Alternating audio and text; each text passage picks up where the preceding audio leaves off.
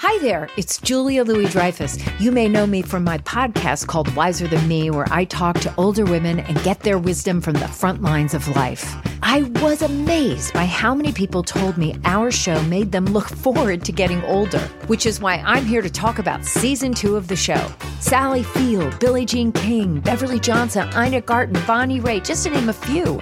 All hail old women. Wiser Than Me season two is out now from Lemonada Media. It's Merriam Webster's Word of the Day for September 3rd.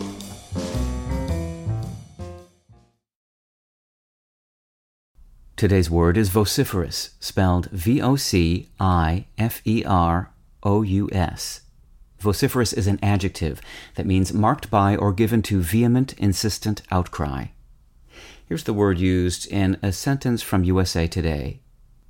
A few days after NBC decided to cancel time traveling adventure drama Timeless, the network changed its mind and renewed the series for a second season, thanks in part to a vociferous fan campaign. The word vociferous, deriving from a combination of the Latin word vox, meaning voice, with ferre, meaning to carry, is one of a number of English words that describe those who compel attention by being loud and insistent. Vociferous implies a vehement shouting or calling out, but to convey the insistency of a demand or protest, clamorous might be a better choice.